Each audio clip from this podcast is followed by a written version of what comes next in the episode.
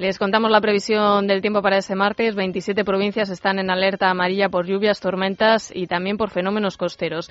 Las tormentas en la mitad sur y este peninsular se van a ir extendiendo a lo largo del día por todo el país. Va a haber cielos más despejados en las islas.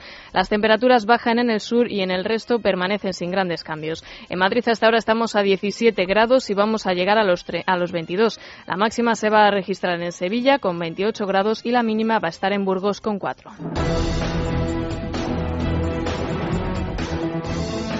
Pues sin duda las declaraciones del presidente del Gobierno en relación a esa petición que hacía Bruselas para que se produzca una nueva reforma laboral en nuestro país después de esos escalofriantes datos de la EPA de más de 6 millones de desempleados sorprendía y es que eh, Mariano Rajoy decía que no va a haber contrato único ni nueva reforma laboral a pesar de lo que pida la Unión Europea. Hay quien nos ha pedido una marcha atrás en la reforma laboral y hay quien dice otras cosas. Bueno, yo creo que la reforma laboral que hemos hecho ha sido muy positiva que estamos muy satisfechos el gobierno de cómo ha funcionado esta cosa y por tanto no tenemos ninguna intención de cambiar ni en una ni en otra dirección la reforma laboral.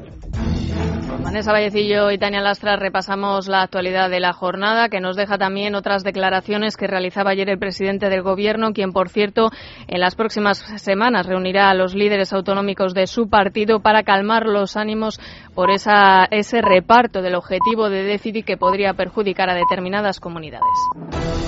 Sobre la negociación de un objetivo de déficit diferenciado para comunidad autónoma, Rajoy ha dicho que se requiere sensatez y sentido común. El gobierno de Extremadura emitía posteriormente un comunicado en el que dice que no admitirá que se beneficie a Cataluña. La presidenta de Castilla-La Mancha, María Dolores de Cospedal, afirmaba que el gobierno no permitirá privilegios. El presidente de Madrid, Ignacio González, rechazaba un déficit diferenciado. Desde Cataluña, el consejero de Economía, Andreu Mascolel, afirmaba que esperará a conocer si Montoro admite que Cataluña supere el 2% de déficit para presentar los presupuestos de la comunidad.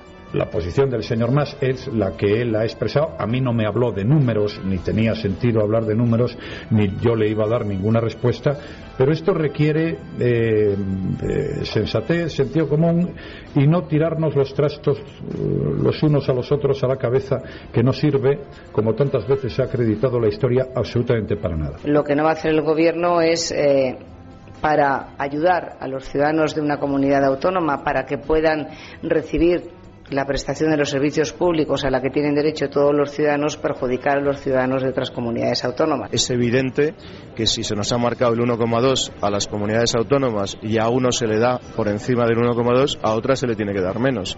Y nosotros eso no solamente no lo compartimos, sino que nos parecería una auténtica equivocación primar a aquellos que están en peores condiciones sobre aquellos que están cumpliendo sus obligaciones. Cuando tengamos la cifra presentaremos los presupuestos no los presentaremos para tener que modificarlos a las semanas. Sería una frivolidad. La pelota no está ahora en nuestro tejado. Sí, meses llevamos con la cuestión de la sucesión en el Partido Socialista. Parece que también este tema se instala en el Partido Popular. Sin debate de momento, parece que mañana Arancha Quiroga va a ser designada presidenta del PP Vasco, una designación aplaudida por la dirección del PP. De hecho, María Dolores de Cospedal negaba ayer eh, la posibilidad de un congreso abierto dentro del partido, como pedían, entre otros, Santiago Abascal o José Antonio Ortega Lara. La secretaria general del partido también se pronunciaba ayer sobre la posible candidatura en el Ayuntamiento de Madrid. Ante la posibilidad de suceder a Ana Botella en el Ayuntamiento de Madrid por la caída de votos que reflejan las encuestas, María Dolores de Cospedal decía ayer que no existe un debate sucesorio en el partido. Entre los nombres que suenan para presentarse a la alcaldía están los de Esperanza Aguirre y Cristina Cifuentes, que precisamente ayer coincidían con Ana Botella y la secretaria general del Partido Popular en un desayuno informativo.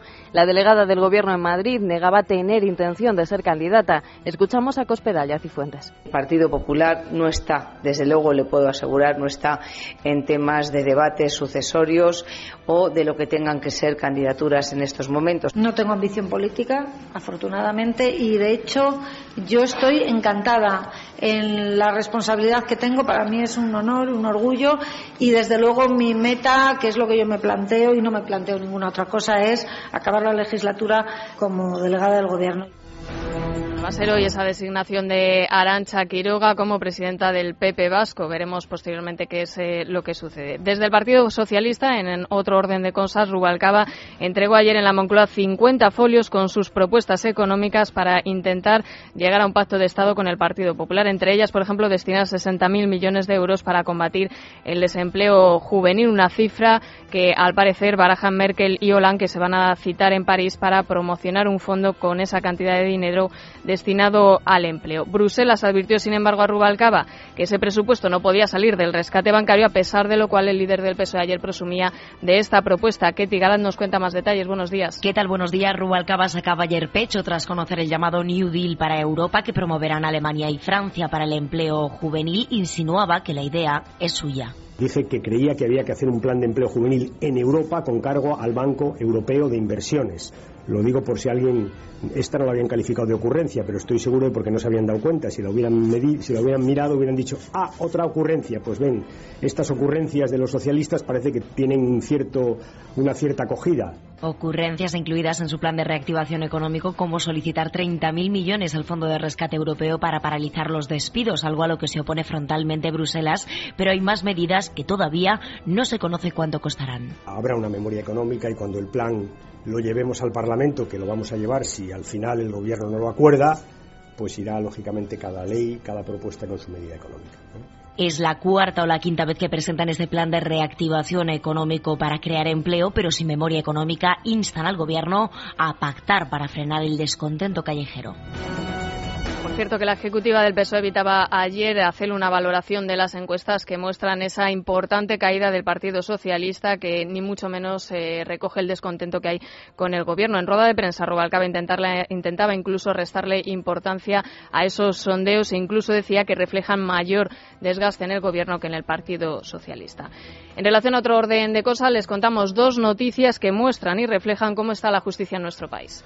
Dos de los imputados en la operación Emperador contra la mafia china se encuentran en paradero desconocido desde el viernes cuando firmaron por última vez ante la Audiencia Nacional, donde tenían la obligación de presentarse todos los días. Se trata de Wang Fen y Kai Su, encarcelados por un error del juez Andreu que dictó sus actos de prisión fuera del plazo legal. Los investigadores consideran que el matrimonio era responsable del blanqueo de dinero de empresarios chinos y españoles. La Fiscalía pidió prisión incondicional al tiempo que subrayó que si quedaban en libertad el riesgo de fuga era obvio. Su ida tiene lugar una semana después de que la policía haya enviado de nuevo a prisión a seis de los diez imputados que habían quedado libres por el error judicial, entre ellos a Gaoping, jefe de la trama. El Tribunal Supremo ha absuelto a Aritz Arzayus del delito de enaltecimiento del terrorismo por el que fue condenado por la Audiencia Nacional al considerar que su propósito al exhibir fotografías de Tarres durante las fiestas de Azpeitia no era ensalzar sus crímenes, sino reivindicar el acercamiento de presos al País Vasco, algo que según el Tribunal Supremo entra dentro de la lícita expresión de unos meros deseos y pretensiones. Estima así el recurso de Arzayus contra la condena un año de prisión de la Audiencia Nacional que consideró probado que colocó una pancarta con la fotografía de Letarra Aramburu condenado por el asesinato del guardia civil Antonio Molina. y ayer el rey reaparecía en la recepción del ministro de Exteriores de Kazajistán y mostraba su deseo de estar ya plenamente recuperado de su última operación. En Zarzuela de pies y muletas, el rey don Juan Carlos bromeaba ayer sobre su recuperación física con los periodistas de EFE y Radio Televisión Española mientras esperaba la visita del ministro kazajo de Exteriores. A ver si un día me veis corriendo por ahí, declaraba el monarca a la prensa después de reanudar su agenda oficial desde hace una semana. Está previsto que don Juan Carlos presida junto a la reina la final de la Copa del Rey el próximo viernes y que asista con probabilidad a la celebración del Día de las Fuerzas Armadas. Las últimas diez declaraciones de la renta de Iñaki Urdangarín aportadas al sumario reflejan que durante los tres años que estuvo en no, sus ingresos crecieron más del doble. Pasó de declarar 65.000 euros en 2004 a 159.000 en 2006. En ese, es ese año cuando deja el instituto y centra su actividad en Aizón.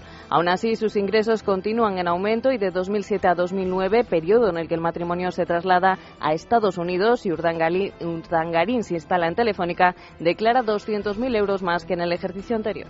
Según el Departamento de Justicia estadounidense, el gobierno de Obama pinchó los teléfonos de 100 periodistas de la agencia de noticias AP entre abril y mayo del año pasado. El objetivo era descubrir una fuente de dentro de la administración que habría filtrado información sobre la actuación del ejército estadounidense en Yemen.